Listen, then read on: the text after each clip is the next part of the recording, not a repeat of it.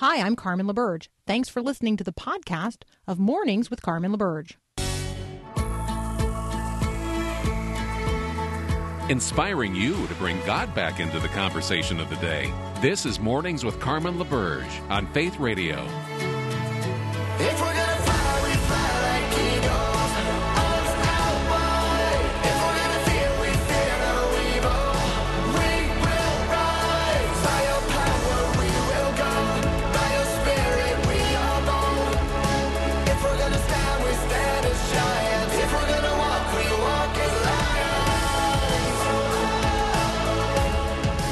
Good morning. It is Friday, the 8th of April, 2022. I'm Carmen LaBerge. You're listening to Mornings with Carmen. Thank you so much for including me in your day. I count it a great privilege that you um, invest time together in this way. So let us work to bring the mind of Christ to bear on the matters of the day.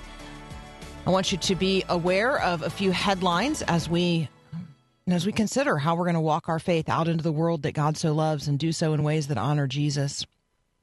Globally, Ukraine um, certainly tops the headlines today. Dozens of people have been killed and injured after two missiles struck a train st- train station that was being used as an evacuation hub for um, one of uh, Ukraine's eastern cities. You'll remember that everyone is anticipating and warning that Russia is going to assault the eastern part of Ukraine, um, seeking to establish um, its rule and reign over the Donetsk region of Ukraine in eastern Ukraine. Thousands of people were at the station um, when the missiles struck. Um, people were obviously seeking to evacuate in advance of what is anticipated a new wave of Russian assault, but the Russians um, didn't allow for that evacuation. Um, Russia is facing a rising tide of international sanctions, some of which I have to imagine are going to prove difficult for, for Putin to spin in his own country, even via his state media. Um, one of those um, things that happened yesterday, Russia was suspended from the human uh, from the Human Rights Council of the United Nations. Now, the members of the Human Rights Council of the United Nations almost make a farce of the thing itself, but it is significant that they suspended Russia. Russia then quit. Um, you know, if you if you don't like that someone fires you, you can quit, um, and that's basically what happened. Putin has two adult daughters. They were also um, sanctioned yesterday as a part of, eff- of, efforts to keep Putin from assets that he is um, undoubtedly hiding through relatives and friends around the globe. Um, speaking to the United Nations, Ukraine's foreign minister said that it, surely it would not take further atrocities to motivate further sanctions. And if there are further sanctions, one wonders after we have all seen not only what Russian soldiers did in terms of atrocities committed in Bucha, but other um, other suburbs uh, outside of Kiev. Um, one wonders what what is the world waiting for? If there are other sanctions, I mean, bring them and bring them now. Um, Speaking again to the UN, Ukraine's foreign minister called for a complete embargo on Russian oil, not just from the United States, but from others around the globe. And then he narrowed his wish list down to just three things weapons, weapons, weapons. Uh, yesterday, the U.S. Senate did unanimously formalize the Biden administration's ban on Russian oil. Um, they also revoked Russia's most favored nation trade status. They also uh, revoked that same status for the nation of Belarus. Um, and the Senate also uh, resurrected a World War II era program yesterday. It's called Lend Lease, through which the executive branch can quickly send weapons and supplies to Ukraine um, without returning every time to Congress to uh, to ask for more funds to do so. In other, I mean, really, the, this would be topping the news not only here but around, but I think around the world had um, have had we not had such a need to focus on Ukraine. Um, but Ketanji Brown Jackson became yesterday the first black woman to be confirmed in a nomination to be seated as a justice on the U.S. Supreme Court. So she's going to join the justices of the Supreme Court at the next vacancy, which we all assume is going to follow the retirement of Justice Stephen Breyer.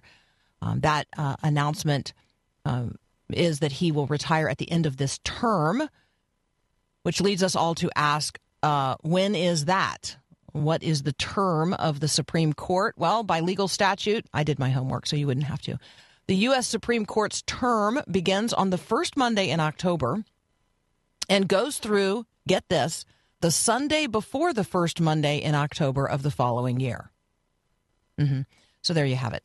However, uh, the court is typically in recess from late June uh, or early July until the first Monday in October. And so the vacancy in terms of everyone's experience will be created, you know, in just a couple of months from now when the Supreme Court goes on recess for the summer.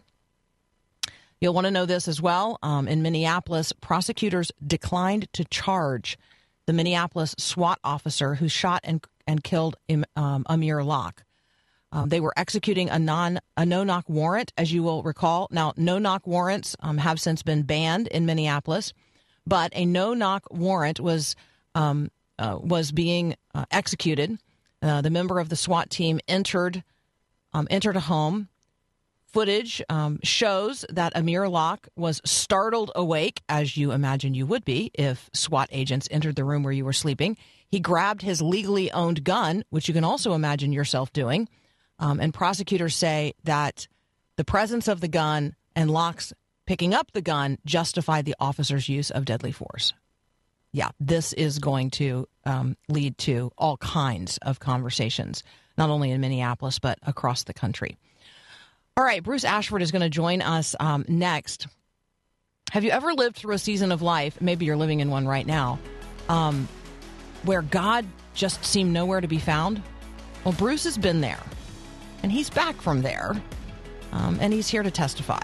That's up next here on Mornings with Carmen.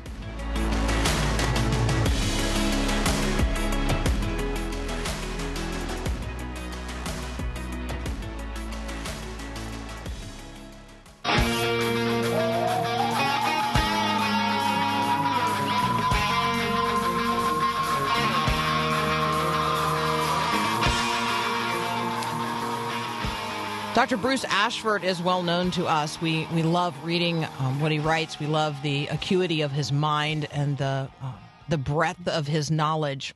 He comes to us today with a very very um, personal look and uh, a lot of transparency. And so um, we're going to look at what he's posted at bruceashford.net when God seems nowhere to be found. Bruce, welcome back. Hey, Carmen, it's great to be on the show. How are you doing this morning? Well, I um, it is well with my soul. Um, it the apple blossoms are blooming where I am, and so it smells great outside. You know, it's it's. Uh, well, I'm, I'm, appreciating the little things. Well, I'm doing well. I had ice cream for breakfast this morning, cookies and cream. Jesus may have turned water into wine, but I turned ice cream into breakfast, so I'm I'm in a good mood. That's so good. All right, so I am um, I am at bruceashford.net and you have just started to um, unroll a series um, when God seems nowhere to be found. It's it's it's intensely personal. It's intensely practical. I'd love for you to, um, if you will, share with us what you share in the opening of this series about your own experiences in life when God seems nowhere to be found. Yeah, so you know, I've had two seasons in life that were very dark and uh, where I experienced uh, a lot of loss all of a sudden. And the more I prayed, the worse things got. And uh, the first season lasted six or seven years, and uh, the the one after that lasted for about two years. And these were seasons in which you know I had good uh, Christian friends who said good things to me, uh, but you know seemed unhelpful at the moment. partly sometimes because they hadn't been through much pain themselves, or just because sometimes uh, you, you need somebody to sit with you and grieve uh, rather than, mm-hmm. you know, just constantly offering advice or counsel. And, um, you know, these were times when God seemed very absent to me. I always had a connection with God and a walk with Him since I was young.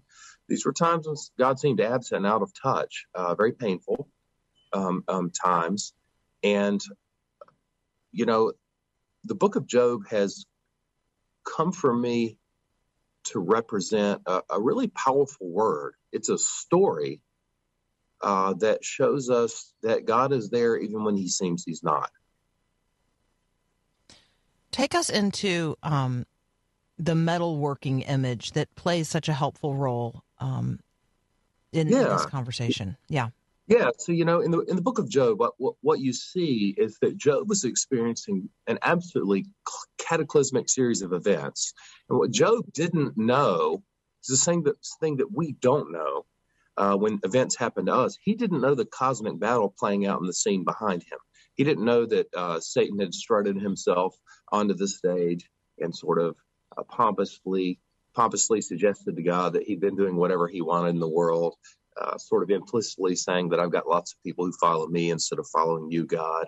And he didn't know that God had said, "Well, fine, let's uh, let's see if if Job loves me." He had no idea. He all he knew is what was happening to him. What was happening to him was horrible. And what we see in the end is that um, God was making a point to the rest of the world and using Job to make that point. And number two, God was bringing depth to Job. He was, you know, when a metal worker in the old days, and I guess today too, when they got ready to make in the old days a sword or a piece of jewelry or something like that out of silver or gold or or um, or uh, iron or whatever. Um, the the goldsmith uh, puts has to put the metal into an extremely hot fire to melt it in, in order to make it into the the vessel or, or the instrument um, that he wants and the and the and you know the analogy with life is sometimes life gets heated to a very high temperature. And in the moment it's difficult for us to appreciate that god is making something out of us uh, you know that we um, aren't aware of. Cs lewis gave another great analogy. He he said listen we we tell god hey god we'd love for you to come in and renovate the cottage of our life. And uh, you know please you know fix some things up and what we mean is please help me out financially a little bit no, make my character a little bit better. You know, we're, we're thinking he's going to come in and paint the walls, you know, and put in some new carpet. But then when he starts knocking out walls and uh, throwing the whole thing into chaos, you know, all of a sudden we turn on God. Well, where are you? Why is this happening? And Lewis said, What we don't understand is that sometimes God wants to tear down the cottage to build back a palace. Mm. And you know, that doesn't mean that God is always going to give us wealth in the end or everything's going to be great or perfect in the end, even though it was for Job. What it means is that in terms of our inner life and our walk with Him, at the very least, um, God is building back a palace instead of a cottage. And, and the fact is that God can't build, it's very difficult for Him to build a spiritual palace for us, to give us the depth that we need and so forth without great pain because we just tend to not really hang on his every word unless we're in pain. Um, we we tend to, you know, Lewis had another analogy. He said we don't really look up and look God fully into the face and gaze at Him for a long time unless we've been knocked flat on our back. Mm. And so, you know, pain in life is a is something that we, we nobody likes pain. I mean, in our our go to is to avoid pain. But sometimes, for whatever reason in God's mind, He allows uh, us to experience great pain uh, so that He can work His purposes. Sometimes um, that uh, that work of God happens through individuals. It always happens through the power and the presence of His Holy Spirit. We access it often through prayer when Bruce and I return, we're actually going to look back at a series that is also posted at bruceashford.net um, on the Serenity Prayer. It, it, sometimes it feels uh, like the conversations about God, seeming to be nowhere, um, need some need some feet in our life, and the Serenity Prayer really does offer us access into um, that confidence and that hope. So, a conversation about the Serenity Prayer up next. You're listening to Mornings with Carmen. I'm Carmen LaBerge, and this is Faith Radio.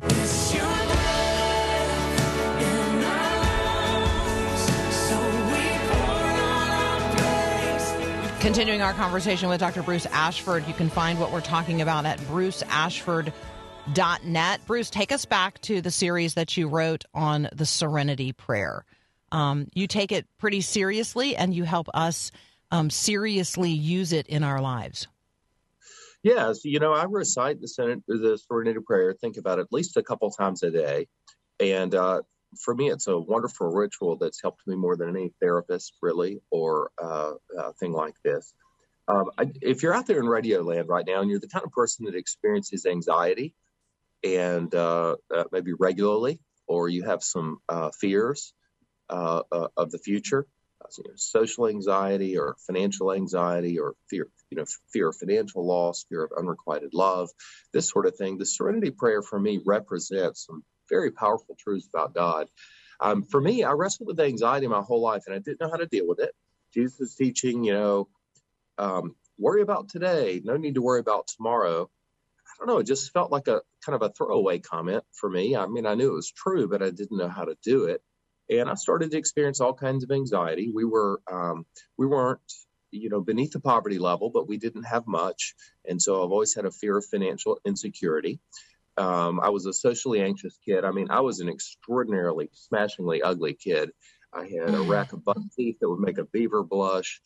I had, uh, you know, I had, I wore, actually wore metal booster cables on my legs, like in the Forrest Gump movie. Can you imagine that? They did that to me mm. when I was four. The doctors did. You know, so I, I think maybe some of those things early on, um, you know, set, set, me on the path toward having a lot of anxiety. And the, the Serenity Prayer, the, the short, there's a short version a long version. We may not get to the long version this morning, but uh, we'll start with the short version. is incredibly helpful because it says this: um, God grant me the serenity to accept the things I cannot change, the courage to change the things that I can, and the wisdom to know the difference. So the first line, God grant me the serenity to accept the things I cannot change. Um, there is a really profound truth here, and one that we may not want to embrace at first, but it's really important for us and it helps with our inner life. And that is that there are things in life that I cannot change. And really, it's most of life. I can't change other people. I can't change the past, anything that's happened in the past. I can't really per se control. I, I can change some things about my future, but I can't control the future. So there's so many things in life that we can't change. And a lot of our anxiety comes from needless worrying about things that we can't change. You know, we catastrophize about the future, maybe you know, or we fixate on a, a, a difficult person or set of people in our life or financial insecurities that we have. And if we can recognize that there are some things in life that we absolutely cannot change, if we can really come to that um, recognition, then we can kind of put those things out of mind and we can live in the moment in the day which is what jesus was encouraging us to do. Now i've got something kind of simple that i do simplistic. I've got a little box at the house um, a uh, just a little box that i've got. I don't put a title on it for people to see but it's my god box.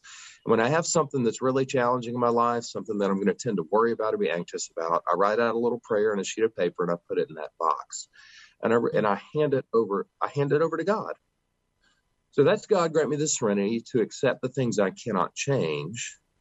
Okay, so we're, we're setting off of our plate the things we can't control and we're not worrying about them. Worrying is needless and useless. Um, the second is the courage to change the things that I can. Now, there are some things in life we can change, and almost all of those have to do with our own actions our own uh, words, our own disposition toward reality. And often those are the things that we put off that we don't want to change. Mm-hmm. I mean, ironically, we want to change the things that we can't, but we're not willing to change the things that we can. And what we can change is our response to reality. We can pray for God to help us, and we can work toward um, facing life on life's terms. What what is the next right thing for me to do today? What can I get done? Sometimes it's a short task list at the house of things we've been putting off. Sometimes it's asking forgiveness of somebody for something that we did wrong. That's something that's bothering us. Well, that's something we can change. Sometimes it's forgiving another person for what they've done to us. That's something we can change. We can't change other person's actions toward us, but we can change our disposition toward them.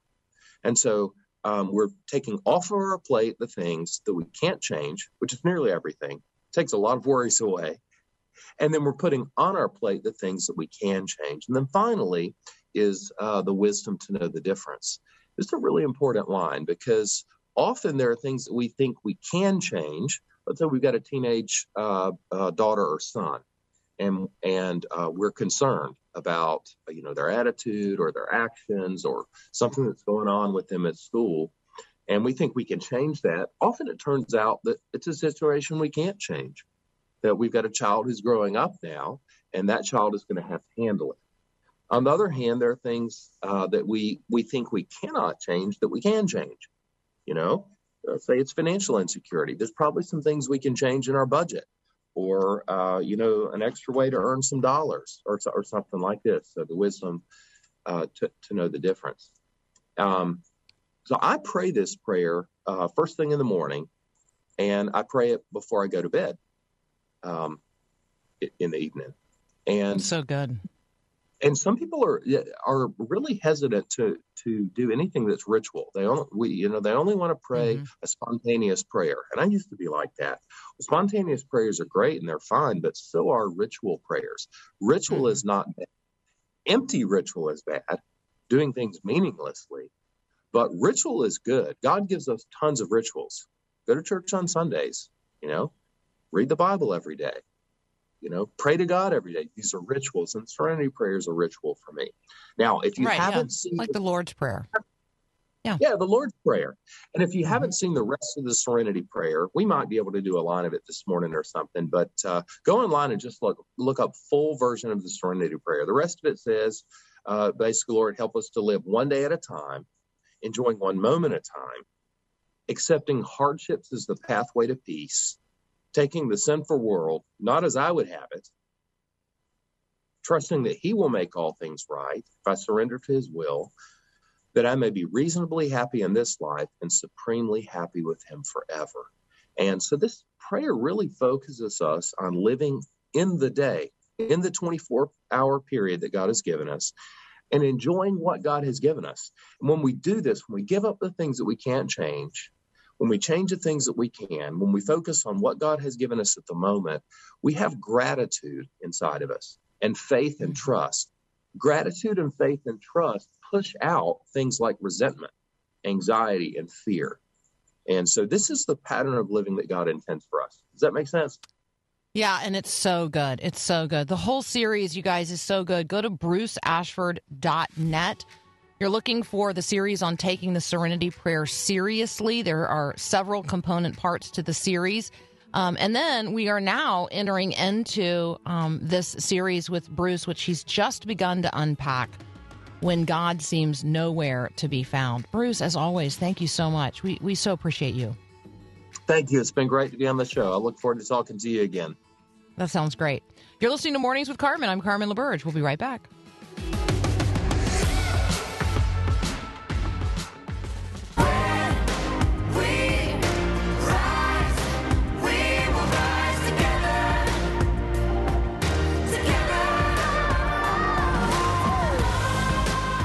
Right, here's a little tidbit for you. Google now lets you search by combining images and words. You can snap a picture of something and search for it um, in the same way that you could tell Google what you wanted to know more about. Um, so, if something is too difficult to describe, snap a picture of it and ask Google what it is or to explain it or what's going on. There you go. Google assisting us through mm-hmm, AI. That's what's going on there. Artificial intelligence. One who is not artificially intelligent, but actually intelligent and intelligent in the things of the Lord as well is Chris Martin. He joins us next.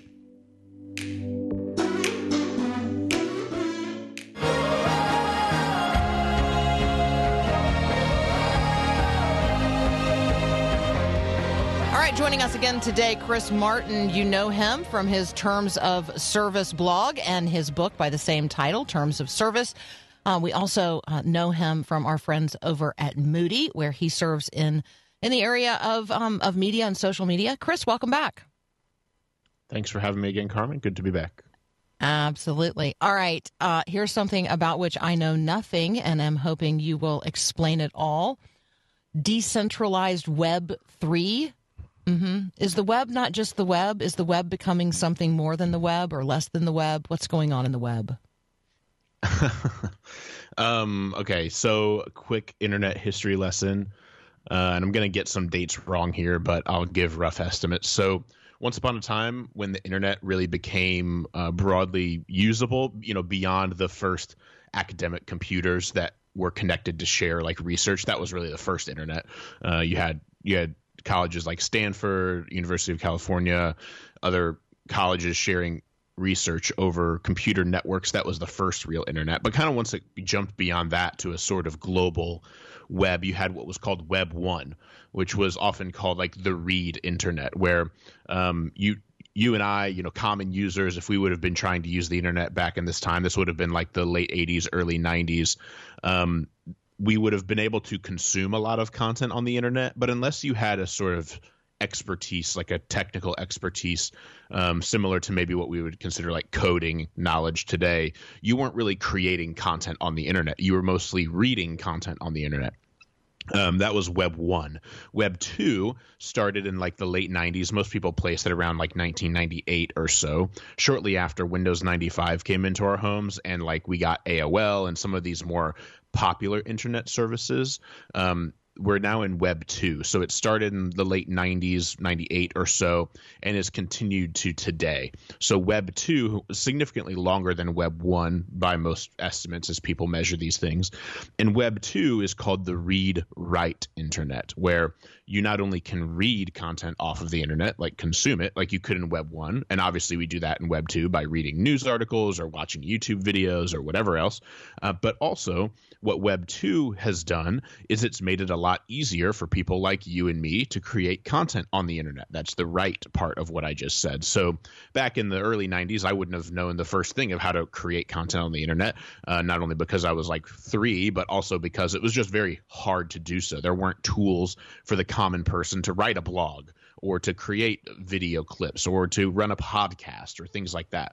Well, today, obviously, uh, and this has increased over time since the late 90s, it has become much easier for normal people like you and me and any of our listeners to create content on the internet. The most obvious version of this is social media. Um, social media is uh, I mean, if you just look at the words social media, we're creating media for the purposes of being social. And so social media has really defined Web 2 as we understand it. Like um, we're creating content, we're writing content, either, you know, writing is a general kind of technical term. Some of us may be recording audio content or recording video content, but we are creating content for the internet. Now, here's what's interesting about Web 2 is there are two or three companies that really own the internet when it comes to Web 2. You have Google and you have Meta slash, you know, Facebook. Um, those are the two biggest internet content companies out there. Uh, they you know they may or may not have monopolies depending on which lawmakers and lawyers that you ask but they really have a sort of cultural monopoly on like 80% of internet content out there it certainly feels like. So these companies own the internet own internet content really and and the majority of the platforms that work that we're writing on they own and they profit from. So you know facebook posts meta posts tens of billions of dollars of profit every quarter uh, because of the content you and I and everyone else makes on Facebook. We don't get paid for that. We don't make any money from that, um, unless you know we're like an influencer or whatever, and we've leveraged our following to sell ads or something like that. But we don't make we don't get cut a check from Facebook because of all of the interaction our content gets. In Web three, which is we're kind of entering into Web3, but it's still very early on in the life of Web3. That has been called the read write own internet where there's a future in which there's a social media platform. Imagine you know the next version of a facebook where uh, you not only get to read or consume content or create or write content like we can today, but you can also actually own your own content. So, like when you write content on Facebook or post a video on YouTube today, you don't own that. And for the most part, you're not getting paid for that. Some of these platforms have creator programs where a YouTuber can get paid when ads run on their video. They can get paid, you know, like $2 for every thousand views they get or something like that. Uh, but most of the time, we're not getting paid for this social media content we create. However, there's a future in the future of social media as an example where let's say you post a video on Facebook or an audio clip from the show on Facebook and for every like you get you get a quarter. And for every comment that somebody makes you get 75 cents. And for every share you get a dollar. And eventually you can actually start to create a living of some sort at least a hobby or you know a sort of side hustle just by the revenue that you generate based on your social media activity. Um, this is part of the decentralized web and Web three, where big companies like Facebook or Google get less share of the revenue and more ownership is given back to the user like you and me and and there's less kind of major corporate you know big tech as it's often called has a lot less influence in the perceived future of web 3 now um, I remain very skeptical that it will shake out this way. I think that one way or another, big companies will find a way. I mean, you see Facebook pushing into the metaverse and all and, and all of these companies trying to kind of get a foothold in Web three. Uh, so I'm kind of interested to see if this utopian idea of the internet where all of us kind of own our little bit and we all can kind of maybe generate a living from what we do online i'm really interested to see if that shakes out the way a lot of optimists think it's going to. I, i'm i'm hopeful but i am kind of skeptical just because i have seen how this stuff has worked in web 2 and i'm just not so sure well, and then when the fairness doctrine people um, get into it, there's no chance that individuals are going to be allowed to prosper because at some point it's going to all be squished down and everyone will need to profit equitably. And that's never going to happen because people prefer some content over other content. And we're in a culture that doesn't want to reward particular content producers over other content producers. Like it's a this is it's a great challenge. All right, there's more more to come in this conversation. Web three that was a fantastic um, explanation. No one could have done that better. Thank you so much. You did mention in the midst of all of that the metaverse. Um, I have read some conversation about the metaverse ending the mega church. What says uh, Chris Martin about the metaverse and the mega church? Oh my goodness. Um, I uh, I am very skeptical of church in the metaverse in the same way I'm skeptical of Web three. In fact, more strongly so. Now, let me say this: I'm all about churches innovating, and um, I'm all about churches getting into places where people are. Like I, I, I do a lot of consulting with churches on how to better use social media, and I think in large part churches took too long. Uh, many churches took far too long to adopt social media and to figure out how to incorporate social media into their ministry. Um, and I think churches in general could do a lot better job at that. Even churches that I work with who are on social media simply aren't doing it very well. Um, and that's part of why I'm working with them and, and why they come to me for some help. But I think um, when we look at the metaverse, there's uh, it, it's sort of like when churches first started getting on social media. I think there's a lot of good in doing it. I think there's a lot of um, good ministry that could be done there. Um, I don't think attending church in the metaverse is att- is being part of local church. Period. I just don't. Mm-hmm. Uh, I I um, and and some people are not going to like that, and are, some people are very passionate about this. Now, do I think it's like morally or ethically wrong that a church have a church service in the metaverse? Mm, no, um, I, I, feel a little bit like church in the metaverse, like I do about church being streamed on the internet. I think for those who like for some reason can't attend church uh, it's better than it was you know back in like the 80s when homebound members of a church you know couldn't you couldn't consume the church service at all. Um, I think, however, this if it kind of extends beyond this sort of necessity, I do not think gathering as a local church in the metaverse or or via a Facebook you know live stream like many of us have had to do the last couple of years off and on. Um, I do not think that is an adequate replacement for the gather the physical gathering of the local body of Christ. I just don't think it is. Um, I think I I think all of the cases that have been made for it are incredibly laughably weak, uh, frankly. And um, I like I said, I I really applaud the innovation, and I think it's worth um, exploring. Uh, but I think if we start to try to equate uh, gathering in the local church in the metaverse with gathering in the local church physically, uh, we've we have lost the plot, and we will reap what we've sown pretty quickly. Uh, and I think we should really be cautious about that, while also not being afraid of it. I think we should engage mm. it wisely and intelligently and figure out how to do good ministry there. But I think when we start to see it as a sort of equivalent to or replacement for the gathered local church, we've lost our way. I think that the testimony and witness of uh, people who live in places where it's illegal and yet they still by cover of darkness with secret knocking and you know they're they're gathering in secret with one another they could be gathering um, you know very very safely uh, without ever gathering if they were willing to sure. forego um, you know, the physical uh, getting together with the body of Christ. But if people are willing to make so many sacrifices to actually physically be together um, in places where it's illegal to be a Christian, I ought to at least be willing to make um, the the very very minimal um, investment of time and energy that it requires for me to get myself from wherever I am to one of the millions of gatherings of Christians happening every single week um, uh, every day of every week, almost every hour of every day across the United States of America. And so um, I think we're a people of excuses and convenience, and um, and I think we're lazy. I think it comes down to that, and I think that um, the metaverse is only making it easier for lazy people to be lazy Christians. So that's my um, terrible. Uh, yeah, I didn't, there wasn't much grace in that. And so, yes, obviously, if you are shut in and there is some actual physical reason that you cannot attend, I would argue the physical body of Christ as the church should come to you. Um, you should not yeah. be shut in by yourself and required to attend worship electronically. We should figure out a way to get to you. So there you go. Um, Chris, let's take a very brief break. When we come back, um, really love to just hear you reflect on Maggie's second birthday, as you did in a recent um, Terms of Service post. We're talking with Chris Martin, who, among other things, is Maggie's dad. That's up next here on Mornings with Carmen.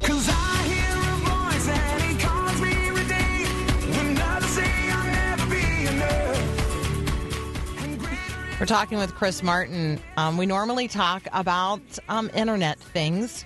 Terms of Service is uh, the place that you can find him on Substack. You can also read his book by the same title, Terms of Service. Um, today, uh, we're going to just spend a moment with Chris reflecting on his daughter's second birthday, which is more a reflection about Chris than it is about Maggie. Um, Chris, take us into your thoughts as a dad, because this isn't just Maggie's second birthday. This is your second year um, being a dad. And so, um, happy Father's Day. yeah, happy early Father's Day, I suppose. Um, yeah, I mean, you know, every once in a while, I uh, I, I write. I obviously my newsletter and my book and every all, all, virtually all my writings about social media and the internet and how it's changing us. But sometimes um, I need to take a little break from that, as I'm sure you can understand and plenty of people can understand. And and I think sometimes reflections like this can remind people like I'm a real I'm a real person, not somebody who just writes about social media all the time. Um, so this week, given that it was my daughter's second birthday on Wednesday, yeah, her name's Maggie. Magnolia is her full name. Um, it was her second birthday, so she was born the first week of April, um, right before or right at you know kind of at the beginning of the pandemic. It was an interesting time because it was before we knew that the coronavirus was airborne, but we knew it was a big deal. So like we went to the hospital and nobody was allowed to come visit or anything like that. But also because we didn't know it was airborne, like we didn't have to wear masks or get tested or anything like that. And so it was a really odd time she was born in. But um, yeah, I the first two years of her life have not happened quite like I would have imagined or necessarily desired, given you know she's been a pandemic baby, as they're often called. Um, but they have happened, and for that I am grateful. I always wanted to be the dad of a daughter. I'm not really sure why. I don't know if it's just because I've seen friends who are girl dads and how they kind of dote on their daughters, or because I've seen kind of cultural examples of a sweet relationship between a father and a daughter. Uh, but I think also it's maybe just because I'm I'm not a particularly like manly man, and I wonder like how, how would I be a good dad to a boy? Perhaps one day I'll I'll, I'll learn how to do that, uh, and I and I hope to. I think that'd be great. But I think what I've really learned in these first couple years is uh, how weak I am and how okay that is. I guess is how I would describe it. Um, you know, I've never particularly been a macho person. I played high school football. I you know played sports in high school, that kind of thing. But I've never been a you know a, a hunter kind of guy or a you know like a, a really macho kind of guy. So I've always been somewhat acquainted with my weakness. But I'm also a super driven person and tend to be pretty good at what I set out to do. I don't like failure, so I try to avoid it at every turn. Um, but I think being a parent, anyone who's listening and is a, is a parent. Um, parenting is is a series of failures that you just learn to deal with. I guess you could say, hopefully more micro failures than macro failures, but um, parenting provides an ample opportunity for weakness and failure. And I think the you know it's good for us when we are parenting or whatever uh, to to extricate and identify identify and extricate like identify and remove the sin that we see in our parenting, like like the selfishness or or whatever else. And I think that's what I've seen most in my own life is my own selfishness. It's good to to see that and identify it and, and get it out, but I don't think our weakness has to be dismissed. It shouldn't be dismissed. I think our weakness can be embraced, and that our true strength, that, that really true strength, is nothing without a recognition of our weakness. I I came across a quote a couple weeks ago. I'm a big fan of John Green, who's a novelist. He lives outside Indianapolis or in Indianapolis, and uh, he's a novelist, a YouTuber, just a really good thinker and really careful, profound writer. He said in a 2016 commencement address at Kenyon College, where he was a student, he said at the end of it, he said, The people who supported you to this point, they are the people you want to be when you grow up. They have been strong for you, but also weak for you. And I, I think as I thought about that, as I listened to that and and kind of reflected on it, I realized that like I will be strong for my daughter at moments because I have to be. Um, like I, will be strong. I'll I'll be a rock. I'll be there and strong when I need to be. But also, I hope that I'll have the courage to be weak for her. And I really think um, it does take courage. Sometimes we're weak without choice uh, because of our sin, because we recognize, hey, I messed up and I'm I'm weak here. But sometimes I think we need to have the courage to willingly be weak, uh, whether for a child or for other people that we love. So maybe a parting message this morning is is we can find maybe we can all find the courage to be weak for someone we love uh, in the coming days. And they, maybe that'll be by choice, and maybe it'll be just by force of circumstance. But I think it does sometimes take courage to be weak, or at least takes courage to recognize our weakness and embrace it.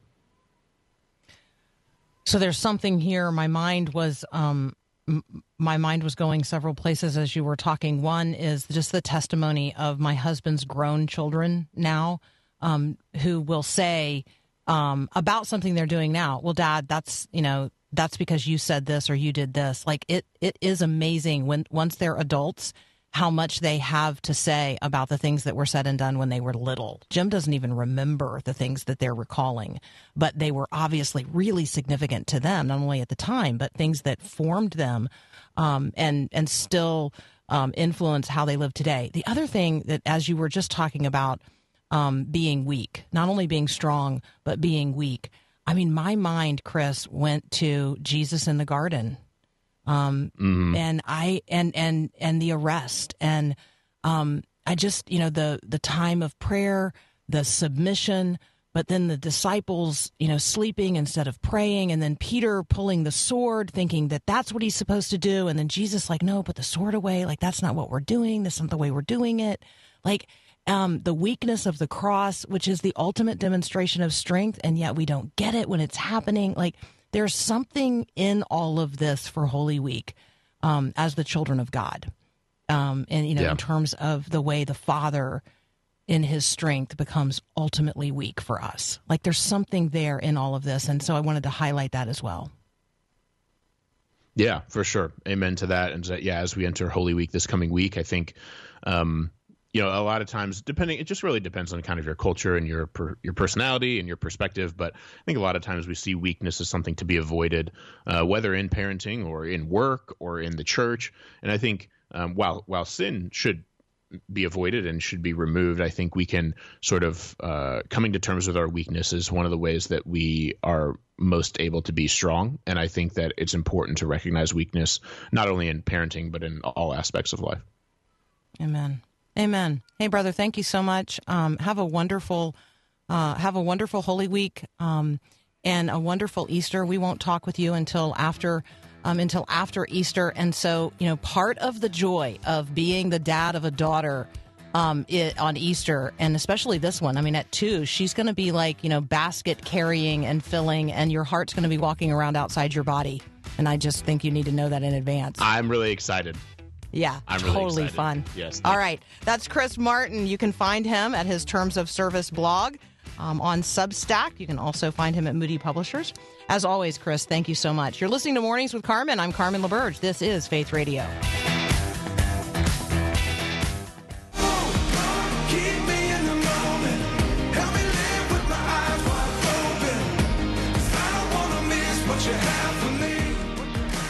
All right, thank you, um, thank you again so much for this time together today. Um, the conversation with Bruce Ashford has led many of you to ask about the full serenity prayer.